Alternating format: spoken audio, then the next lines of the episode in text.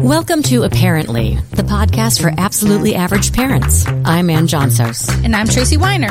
Ann and I have been friends for a very long time. We met right after college. Yeah, and our first jobs as radio producers. We spent our 20s as wing women for each other, and it didn't work out very well. But then it did, and we found the right guys and stood up in each other's weddings. And then we had babies within weeks of each other, so we went from producers to reproducers. We make it look easy. We make it look good. Which brings us to this podcast.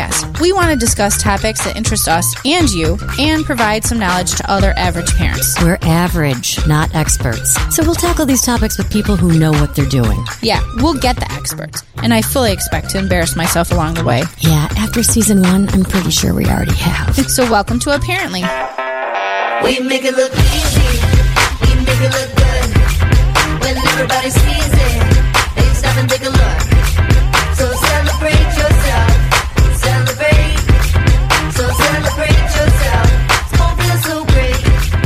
Apparently many parents including me probably need a reality check Okay? we need a reality check to, to realize how damn lucky we are Yeah. uh, i know it's easy for us to get stuck in a rut as parents feeling sorry for ourselves or over, overwhelmed with the pressures of parenting and family and, and husbands or wives but this episode is going to be your wake-up call um, to stop and smell the roses and be thankful every single day for what you have for what many have which is healthy kids Yeah. and today we're going to talk to someone else who and walk in their shoes. Yeah. So, you know, we've all had sniffles, we've had fevers, we've had a little bit throwing up, you know, uh, but we're talking about kids who our kids don't have significant medical needs. Uh, they don't require home nurses or caregivers or hospital visits, you know, knock, knock vinyl. Yes.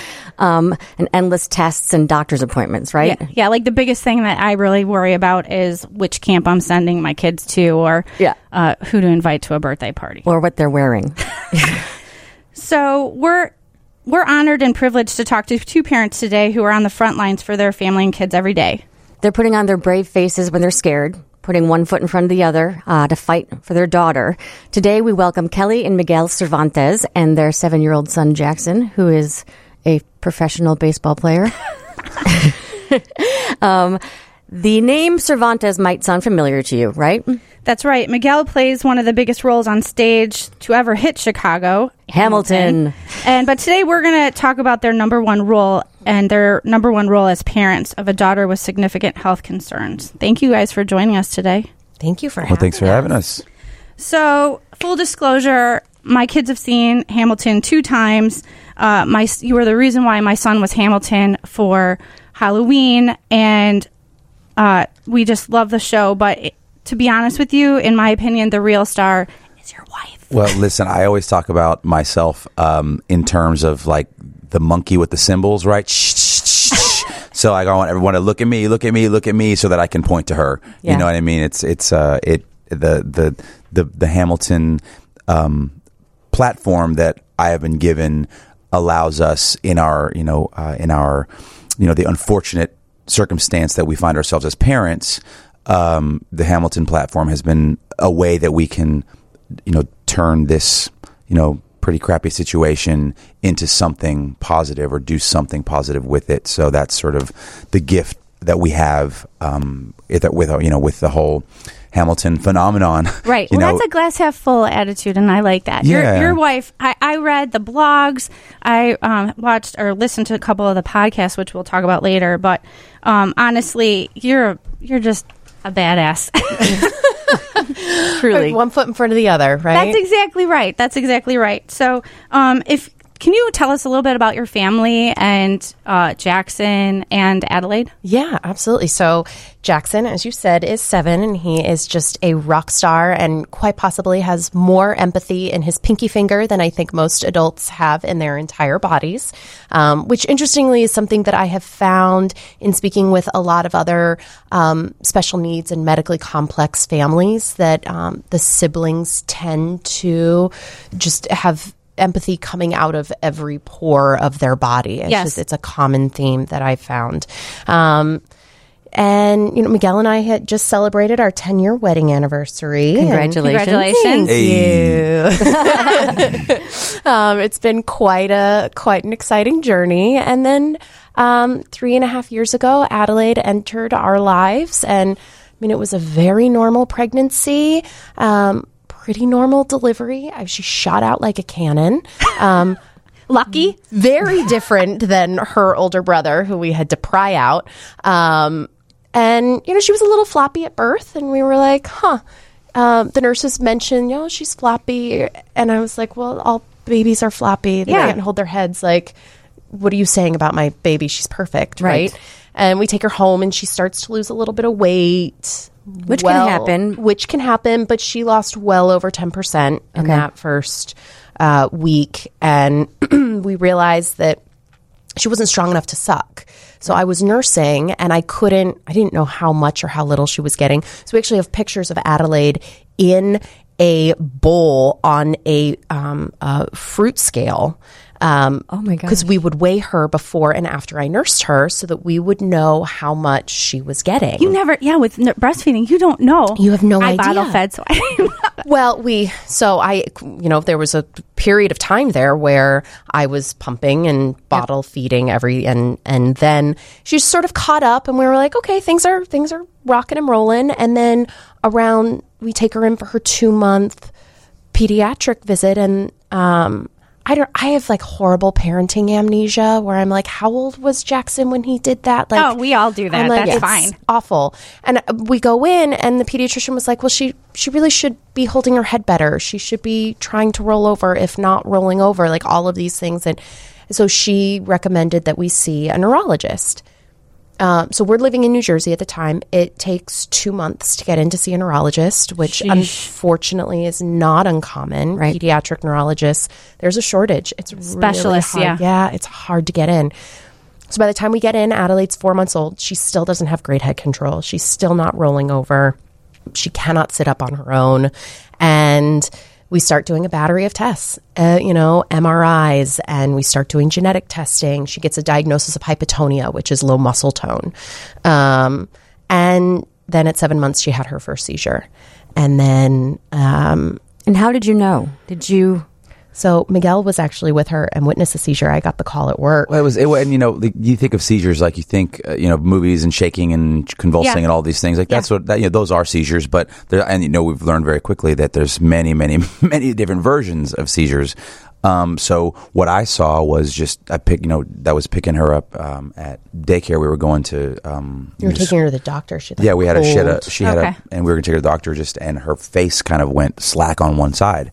And I sort of freaked out and the caregiver was freaking out and, and I said, Well, this is weird and I said, uh, uh it was happened for maybe I mean it seemed like minutes, but it was probably fifteen to twenty seconds. Right. Sure. Face sort of re, re, re, rebounded and um and then we uh, went to the doctor and said, uh, so we just waited, called her doctor, neurologist, and said, well, what do we do here? And then we said, we just wait and see what happens. And we were actually scheduled for an EEG anyway on Monday. Which Oh, is wow. going to be like the next test. The next test we were gonna do, Um, yeah. You know, in the long list that the Sure. neurologist had ordered. So we do the EEG, which is you know they stick the leads on their head and they measure brain waves and. And we did an ambulatory one first, which means we were they hooked her up and we brought her home and we did it for 24 hours and then we bring the equipment back and we get a call from the doctor later in the day being like it wasn't normal, so come into the hospital. So we bring her into the hospital, and I'm working full time at this time.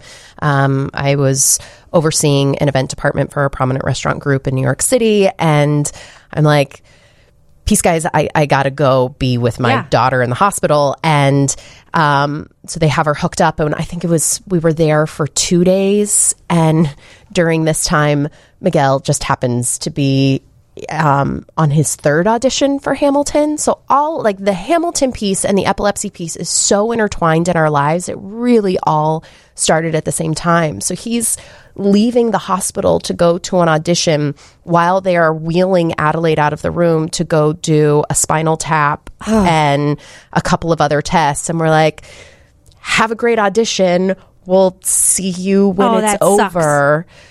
Over. Um, I to this day have no idea how he managed to go into that room and sing "Dear Theodosia" Oh my god! for that audition. Oh. Yeah, Well, I'm, like, I'm getting weepy just thinking about it. Yeah. yeah. you know my my my sister has uh how old is Gabby now? She she had Five. a, she had a, a febrile is it febrile seizure? Like when you have the high fever. And my my sister was traumatized and that was just from having like a high fever and just one time. Yeah. So I can imagine seeing it over and over again is quite difficult. Well, you know, you you have to sort of begin, uh, and we started pretty early. Um, you know, the the as a parent, uh, anything that happens, you know, to your kid is going to be the worst thing that you've ever experienced, Sure. right? If they fall down and scrape their knee, oh, you're and like- you're like right. out of out of your mind. So when we get these first uh, EEG results. And the word epilepsy comes into our life. Uh, it wasn't. She hadn't had any big seizures. It was just sort of like epileptiform activity.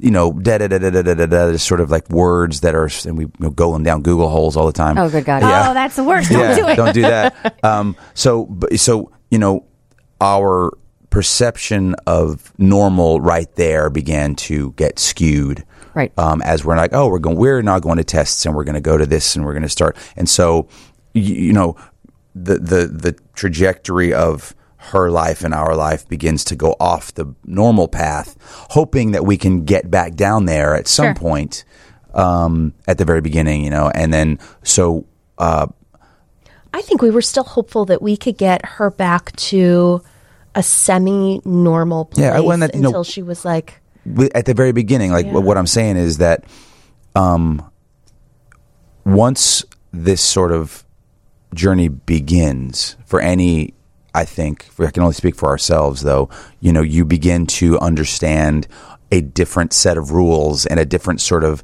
you know, I guess you have to, you have to say acceptance because we are going to accept everything that we have to, to get to do what we have to do. And so, you know, it, it's sort of it's all it's all relative, right? It's all relative Sure. to your own life. That's your normal. Yeah, exactly. You and, find and, we, and your that, new that normal. is something that we will talk more about as as this as our journey be- continues. Uh, but you know, we begin to find a new normal immediately in these days as we're saying, oh well, okay, more doctors, more tests, more, and then as more and more results begin to pile up, More then symptoms. more sim, and then all of a sudden, I bet you you learned a lot of medical jargon that you never dreamed you would ever have to deal with. I joke that I have a PhD in Adelaide. Yeah. like I may not. I you know I am I am Doctor Mom of Adelaide, and um and I take a lot. I realized very early on that if I am in a hospital room with other medical professionals, doctors, specialists, and I use their lingo, their jargon, they take me much more seriously, and I can get more information out of you them. You take notes. Um, I used to. I have binders and binders in Adelaide's room where I used to keep every test, and I you know have every test result. Actually, when um, we moved to Chicago, everything um, the medical system in Chicago is much more um, digitized and it's all available. Sure. uh, it was not that way with our hospitals in New Jersey. Interestingly, so I had to have paper copies of everything. Oh yeah, you And have a lot of binders then. And then, but here, thankfully, most of it is all, all the medical records are available through like MyChart or Yeah, these, exactly. You know, so that that had been super helpful. But yeah, you, I mean, my human physiology teacher in high school would be super impressed, hmm. especially since I think that was my worst grade in all of high school. well, and you know, not for nothing, I started the journey w- alone because she was working and I wasn't. I was. We, I didn't have a job. I was. I loved it. I was awesome. I was, Mr. Mom. su- my sugar mama was going off to work every day, Yeah. and I was, you know, keeping the house relatively clean. So I was taking her to these appointments. And she's like, "Well, what did they say?" I was like, "Well, he kind of said this, this. I said, Where's the pay?" I, said, I don't know. It's over there somewhere. Oh my god, it sounds like my house. Uh, yeah, totally. I said, "Oh, you know, so you know, I think we're all better off that we got to switch roles and someone who had organizational and skills." you recognize that. Amen, that- amen. I just and I was like, there. I don't know. There's some papers over there on the desk, you know, strewn I- about. Yeah. And uh, so now there were they, they turned into. I went to rehearsals and she got she went and bought binders. So, he book he calls me. It was my last day. I was going to switch companies, switch restaurant groups, take over as director of sales for another group, and it was my last day of work with the company I'd been with for the last five years. I'm, I'm out to dinner with colleagues, and Miguel calls me, and he's like, "So I booked Hamilton." oh my god, and um, I'm going to do it on Broadway in the summer, and then we're moving to Chicago. I was like, I mean, awesome, incredible. I'm on the commuter train on the way home from New York City to our home in Jersey. what? I can't hear you. and I'm like, fr- like all of a sudden, it's like the excitement sort of, and like this is incredible. Hamilton hadn't been even been open for a year on Broadway yet, so I mean, it was at the height of like everything was buzzing with Hamilton, and just so stinking excited for him, for the family, and what this meant in his career. And then it, I like dawns on me that he's going into rehearsals. I'm supposed to be starting this new job. Our daughter has just been diagnosed with epilepsy. I'm like, I am no longer, I cannot take this job. Right. right. We're moving to Chicago. I had to call the new job the next morning and be like, I'm really sorry. I, I know I'm supposed to start with you guys on Monday. I, I can't. Yeah. Um, and so, literally overnight, I went from being our primary breadwinner to a stay at home mom, which was not a life that I had ever envisioned for myself. Right. Sure. I was like, all right, dive in. And I remember asking Miguel, I was like, okay, where are all of the medical papers? Where's everything for Adelaide? And he's like, oh, yeah, in the office downstairs. I mean, the desk was just covered in papers. I was like, all right. Heading to Walgreens to Getting get everything, uh, yeah, to get everything I need and to get organized, and um, and then I was he was in rehearsals, and I flew out to Chicago with a friend of mine to try and find our home, Yeah. where we were going to live here, and to find a preschool for Jackson. And I get a call from Miguel um, the second day I was here, and he's like, Adelaide's doing this funny head movement. It's like a head bobbing, but it doesn't. It looks different than her lack of head control. It's like it's really weird, and you know she sort of cries a little afterwards, and I don't really know what's going on. And we were like, we had knew to be on the lookout for new seizures. She had not had any seizures that we looking back now hindsight's 2020 she was probably having other seizures and we just didn't know that that's what they were. Um, but we decided that he should just take her to the emergency room. Um, and at this point developmentally she was behind physically but cognitively she was there with us. She was smiling she was laughing she was making eye contact she was holding objects she was making progress in physical therapy and occupational therapy and we had all the hope in the world that like we were going to overcome this. We after that first seizure we didn't think she, we had her on a medication. We were like okay she has, you know, maybe she's not going to be an athlete, fine, but you know, she has the potential for a relatively normal life here. And then July 20th, 2016, um, they hook her up to an EEG and they tell us that she has infantile spasms, which is a particularly devastating form of pediatric epilepsy. And I strongly, strongly recommend for all um, parents, new parents, anyone who is pregnant, um, go online, watch a video on the Child Neurology Foundation website, what infantile spasms look like. Technically, it is rare. Um, but from my experience, it is not as rare as it should be. Um, and it wiped our daughter clean. By the time I was able to get home 24 hours later, I took a cab directly from the airport to the hospital, and she was she was a shell of the little girl I had left behind. She had mm. lost. So her mind was completely blank from It, she every skill that she had developed was gone. She no longer smiled. She no longer laughed, and she would get those skills back. Okay. it took time. We would get them back. Two more times they were erased due when with infantile spasms coming back. We would get control. So it's like a roller coaster. Yeah. Yeah. And then a year and a half ago, inexplicably not related to seizures, we lost everything again and it's never come back. So, describe a day in the life of uh, Adelaide, Kelly, Miguel, whatever. Um, the we talked about you being a warrior. What when you wake up and she wakes up? Like, take us through the day. So she, it's interesting because Adelaide's condition is constantly changing. There's constantly new symptoms coming Name a up. year. We'll give you a year, and then we'll we'll you'll, Oh, so that's we'll, like a month, We'll, dedicate- we'll tell, tell you about a day in 2016 tell- versus 17 versus 18. you know, I can tell you a day now. You know, she'll she usually wakes up crying, like screaming, crying, like she's in pain right now.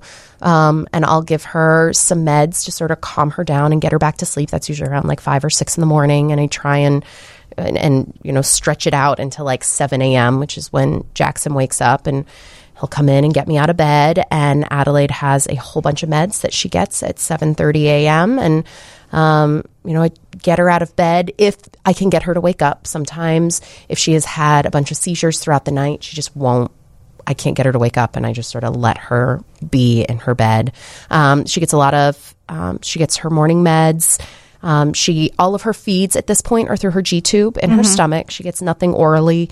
Um, we had tried for a long time to try and get that back, and the risk of aspiration and Yeah. right, it's just not worth it our nurse comes at 8.30 in the morning and sort of takes over and that was life changing it was about a year and change ago that i finally broke down and was like i need I need help. That I makes can't. perfect sense. I mean, And that's really, but that's a hard step for a mom to, to, Yeah. Because a lot of times they're like, I got this. Like, leave me alone. well, and, I like, was so stubborn because I was like, I'm not working. Why can't I take care of my child? But it is, she gets meds at this point at five different times during the day. There is the meal prep for her food. Um, I, you know, Well, just to, to give you some context, the nurse comes in and she says, "Wait, you've been doing this?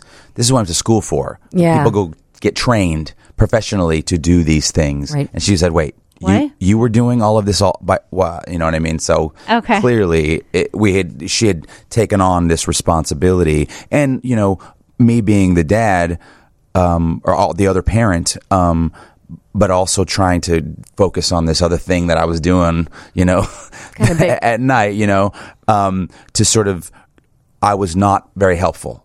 I was I was supportive, but I wasn't very helpful. So there's also the marriage part of a partnership where one partner is really lagging in helping with all of the stuff. I didn't know what it was. There were so many papers. It was all the things, and she was very, very good at it. She was very good at organizing. So Yes. I kind of stepped back. and I was like, "You, you roll." But whenever I needed to step in, it, I didn't know what to do. I was like an idiot, and so she would get mad at me. So that does Hey, not just help. so you know, that happens in my house too, Yeah. and I'm pretty sure it happens in Ann's Yes. too. So Yes, that's although I'm the very idiot. normal.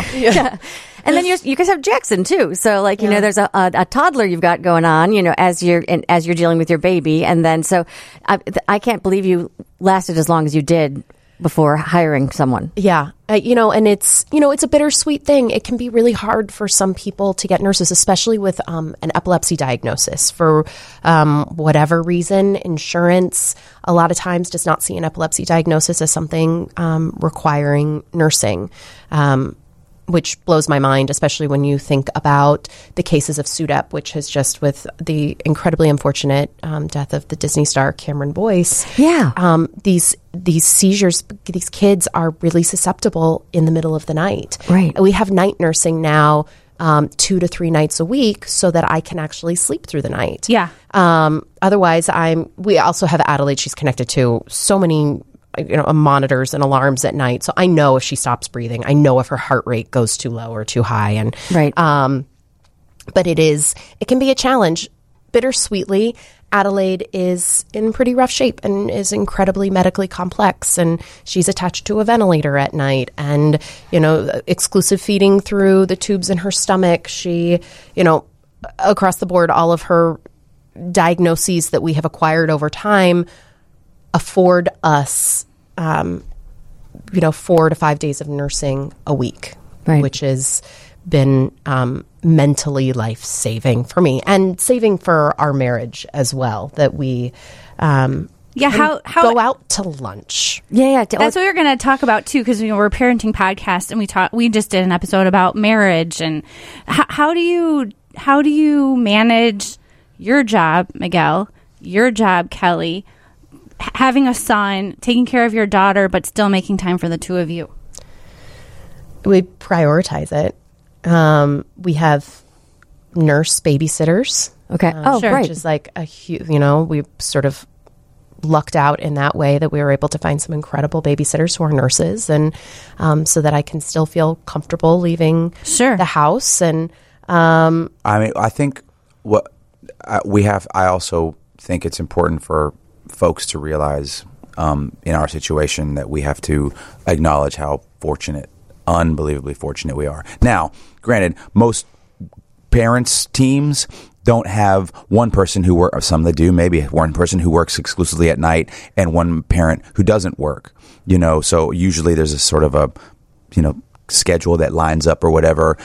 If she had to work because my job wasn't as you know you know we're as fortunate as I am, and she worked during the day and I worked at night, we would have a much harder time dealing with all of these things as well. But, Sure. but because she, I, I, we're afforded that she can stay at home at night, we can sort of work our schedules around each other so that the scheduled time for the thing for the marriage parts, Yeah. we have to schedule. They're scheduled. Don't you worry. All the marriage parts, Yeah, but no. every part of the marriage we, parts. we just talked about this though. You, why would you not schedule it? It's scheduled, You know? and you know, Yeah. and it's like we have to, and this, and and and the things that we can sort of, the things that we can fly by the seat of our pants for a dinner or something. We try to do those as well, but mostly it's you know we have a date scheduled in three weeks, and we have this scheduled the next week on Sunday, and you know like those kind of things Sure. have to be part of our routine so that we can keep it normal for us, and then we can say to him like, hey, we're going to have baseball, we're going to have Right. we we're going to do those things. Um, What about um you're talking about mar- what about like for you work nights.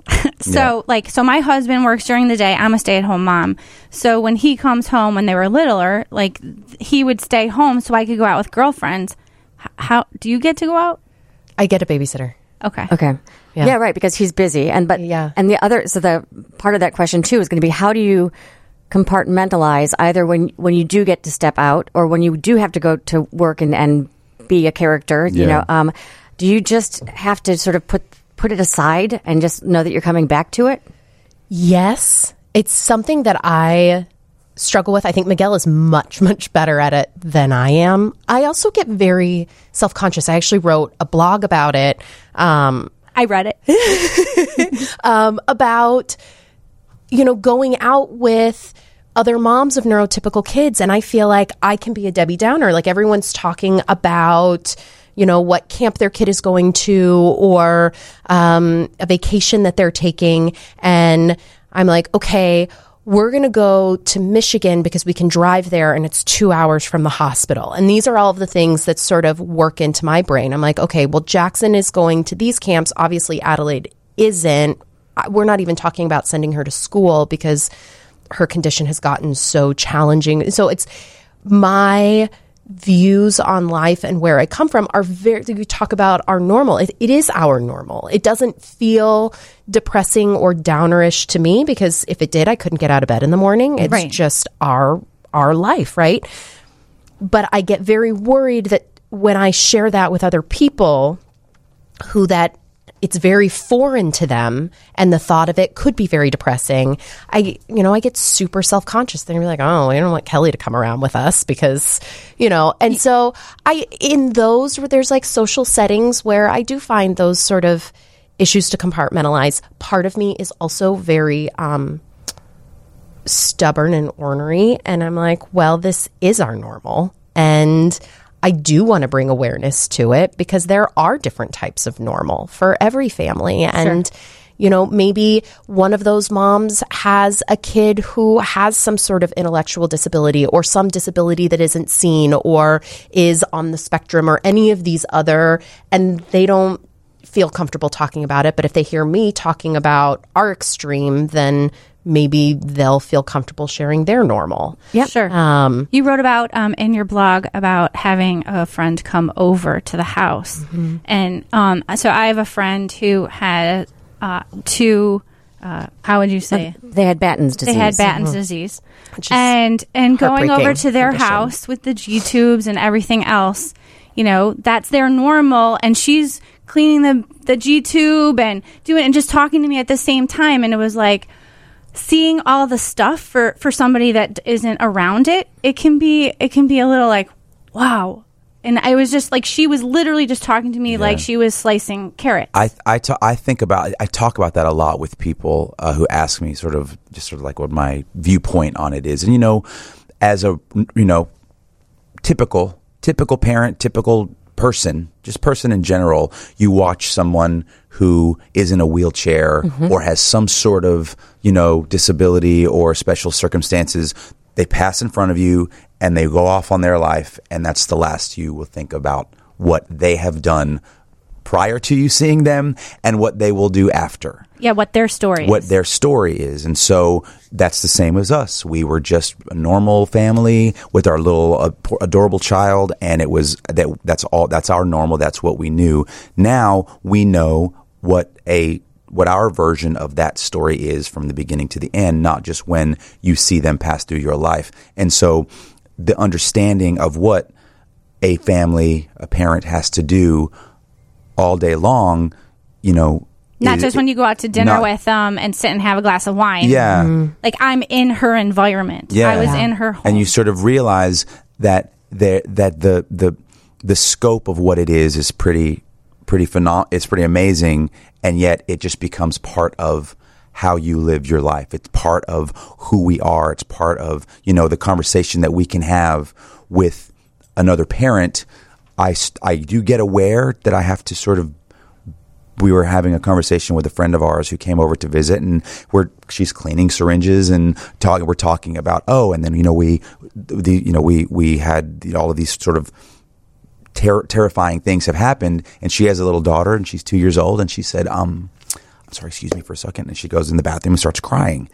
And I said oh oh crap you know sorry like we didn't take into account that this is not a normal conversation that you have with and you had most already parents. been there. You've already Oh, yeah. had that, pri- like you already had that cry going to the bathroom Yeah. moment, Uh-huh. And and, don't- she just was having it right there. Oh, Yeah. please. I have go into the bathroom and cry moments at happens. least Yeah, once a it's- week, like Yeah. where I'm like, this is really effing hard. And, you know, and so I still allow myself those moments, but then you like pick yourself up off the shower floor and keep going. Right. And one thing you talked about at the, at the very beginning was the empathy that your son has, and that I think probably you have gained too because now you know and I, I remember vividly seeing someone in a wheelchair and he was crossing like the street and, and i was like he he's going against the light. And my dad was like god bless him. Like let's say a little prayer for him okay? And i was like oh because i was not empathetic right?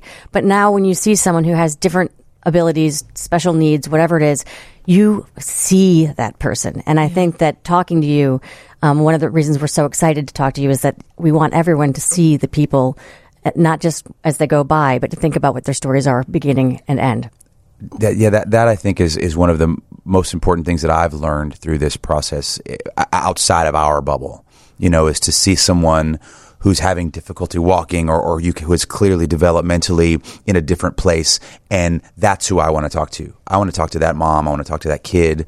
I want to feel. I want them to know that I'm comfortable talking to their child, whether or not the child can look at me or talk to me or respond. You know what I mean? And those kind of the those interactions with you know Hamilton fans that I can have. Yeah. Uh, you know, I don't. I, you know, I'm not one to sort of when people are like, oh, can we have a hug? Can we have a hug? Can we have a hug? Like, "Yeah, yeah. You know, it's, it takes a long time. There's a lot of people that in the in the autograph line. But if someone who I who clearly has some sort of um, you know disability or something, I I'm in there.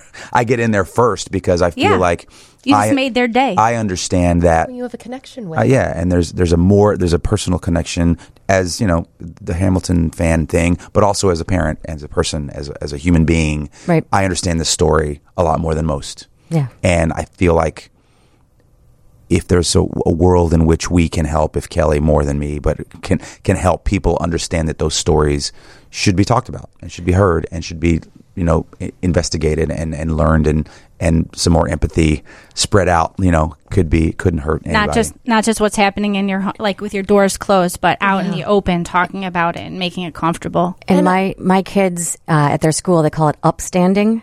Um, you stand up for the people around you. You stand up for the person who might need you or whatever. And so by modeling, by upstanding, then maybe someone who wouldn't have, have thought of it, they might be like, oh, you know, I should. I should look more closely at people who have special needs. I should look more closely at the people I've been ignoring, right? You know, so that's a wonderful message that you guys are giving us. So tell us about Cure.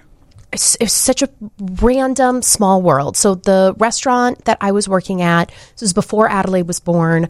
I coordinated and put together their New York City fundraiser.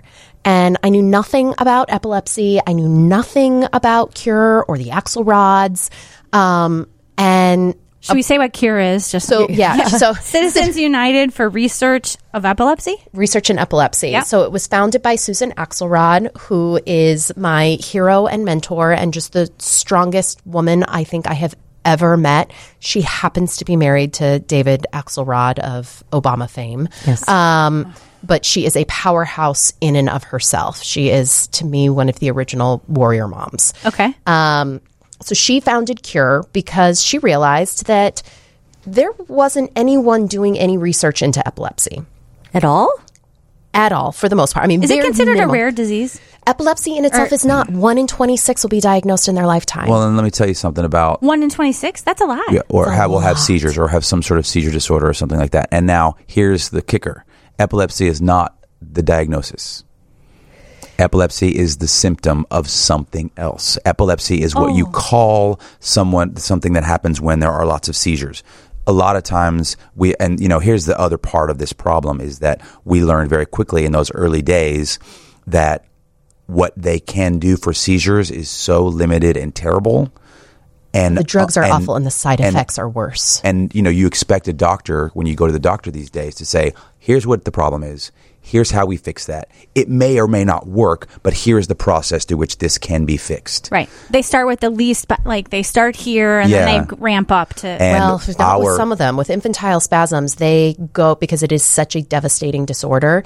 They they go, go big there- and go home. Uh-huh. Or go Oh, home. I I mean, Yeah. the drugs are terrifying. And- They're like she could lose her sight, and it's- it's, like crazy Steroids. oh, you can't read that part of the but it's page. not of but it's also not it's not that this one usually works if this one doesn't work we'll go to this one if this one doesn't work we'll go to this one like most diseases Yeah. most you know most treatments of this one it this one is like this one might work it might not this next one might work it might not They're throwing stuff up at They're the wall and see what sticks. because every uh-huh. kid is different. Every case of epilepsy is Oh. different. All seizures are different. Infantile spasms looks different in different kids. It responds differently to different drugs. So we learned very quickly how much work needed to be done in the in the treatment of epilepsy, which is why you know this sort of became such an important part of our lives. But it's also because it's the epilepsy is the, the symptom, but then to find the the problem, the actual underlying problem, is another whole. Sixty percent of people with epilepsy don't know what is causing their seizures. Ugh.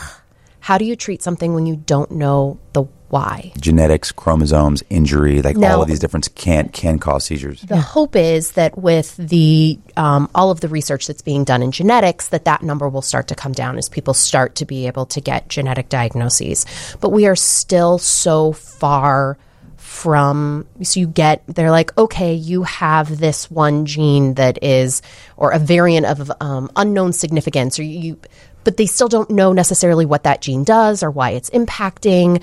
They still, can, in in most cases, they cannot look at that gene and be like, "Oh, well, you should do this drug and it's going to make the seizures go away." Like it is, there is it is incredibly underfunded. Um, Cure is the number one nonprofit raising money for epilepsy research. They've raised sixty million dollars in twenty years, which is great. But sixty million dollars in twenty years, and that's the number one organization raising money for research. Research is really expensive, and it's expensive. That's like Really- yeah. drop in the bucket. so you, there is an incredible need there, and epilepsy is one of the historically one of it, earliest documented disorders that there is. But there has always been intense stigma around it, from you know thinking that people were possessed or. Right. Um, you know, it's just it's a seizures are scary to watch, and Yes. people don't understand them, and so you know there is a lot of stigma around it, and sort of you know there's some great organizations that have broken through that, um, but you know our sort of thought is that you know wouldn't it be great? You don't need to deal with stigma if you can just get rid of the seizures to begin with. If you can cure epilepsy. Right. So you're a fellow podcaster too. Um, Mm-hmm. You have a podcast called Seizing Life. Yeah. And, you know, we're a parenting podcast. I was looking at and listening to a couple of the podcasts. You cover a lot of the same stuff that we do. Yeah. it's just from a slightly different angle. Um, we do because I am a mom. I, you know, some a lot of the topics that I gravitate toward are more you know, the the super moms, the super caregivers, you know, recommendations for parents taking care of their kiddos. But we do a lot with um, different treatments. We've done episodes on surgery, on um, vagal nerve stimulators, which um, actually after recording our episode on that, we decided that okay, we need to go do this for our daughter. Yeah, so do you learn like so Ann and I learned so much stuff. Our whole premise is like we're absolutely average and we go and get the experts. So like when you do the podcast, you walk away and you're like, hey, Miguel. Absolutely. Every single time. I'm like I feel like I walk in there with sort of um, you know, probably slightly more knowledge than the average um, epilepsy parent. Um, but um, but I learn so much every single time from our hosts, whether we're talking about advocacy or treatments or um, experience in schools um, or post traumatic epilepsy, which is um, there is um, a huge problem in with our uh, veterans Yep. ex- um, having epilepsy when they come home. Um, so I mean, there's just the topics are endless, and I, I have learned so much, and it's been a really great way to raise awareness both within the community and outside of it. And you know, I think our our hope and our mission is is that if we can elevate epilepsy, given the platform that we have, then hopefully that brings more money for research. And um, there's only so much we can do to help our daughter. Um, but this gives me purpose and um and it um this work fulfills me in a way that I never could have imagined. Yeah. I can I, I I can't imagine, but I know from my friend that uh, it it definitely drives you. It it's like something that it's like what? That's just normal for me. I'm going to do this and I'm going to do this for my daughter. I'm going to I'm going to find a way. Yeah. I mean people always say they're like, you know, how are you know, how do you do it? How are you're just so strong? And I'm like, well, we don't have a choice. Right. Yeah. Right. But also and one thing I think that's really important to to bring up is Adelaide is an amazing, amazing little girl. And she is just the strongest human being, what she has gone through, and she keeps fighting. And yes, you know, it's hard. We've lost her smile, we've lost her laugh. She doesn't make eye contact with us anymore. Um, but she looks in our direction when she hears our voices, and she's still fighting. And I tell her every day, I'm like, you know, I'm here with you and I'm going to fight alongside you as long as you keep fighting. And she does. She just keeps fighting. And she has inspired us. She's inspired so many other people. She inspires her brother every day. You can't see him, but he is dressed head to toe in purple, which is the epilepsy color. He knew we were coming here today to talk about her. Nice. And so he insisted on wearing the purple epilepsy color. And, you know, she has given us so much. And I, I, you know, I'm just so grateful for her and for what she has inspired in our lives. I, she's just, he he he can inspire. Uh, I think a lot of us. It, sometimes it's hard to look at your child or any child as to say, you know, how terrible this is, or how hard this is, or what, what a what a bummer. And you know, I I've talked about him in terms of the way he sort of views it, and you know, he just sees his little sister, right? He just sees his little sister and understands that there are things that are different and that she cannot do, but it doesn't matter. right. And if I think maybe we all could learn a little bit, or they're all a bunch of old jaded, crotchety adults, Yeah.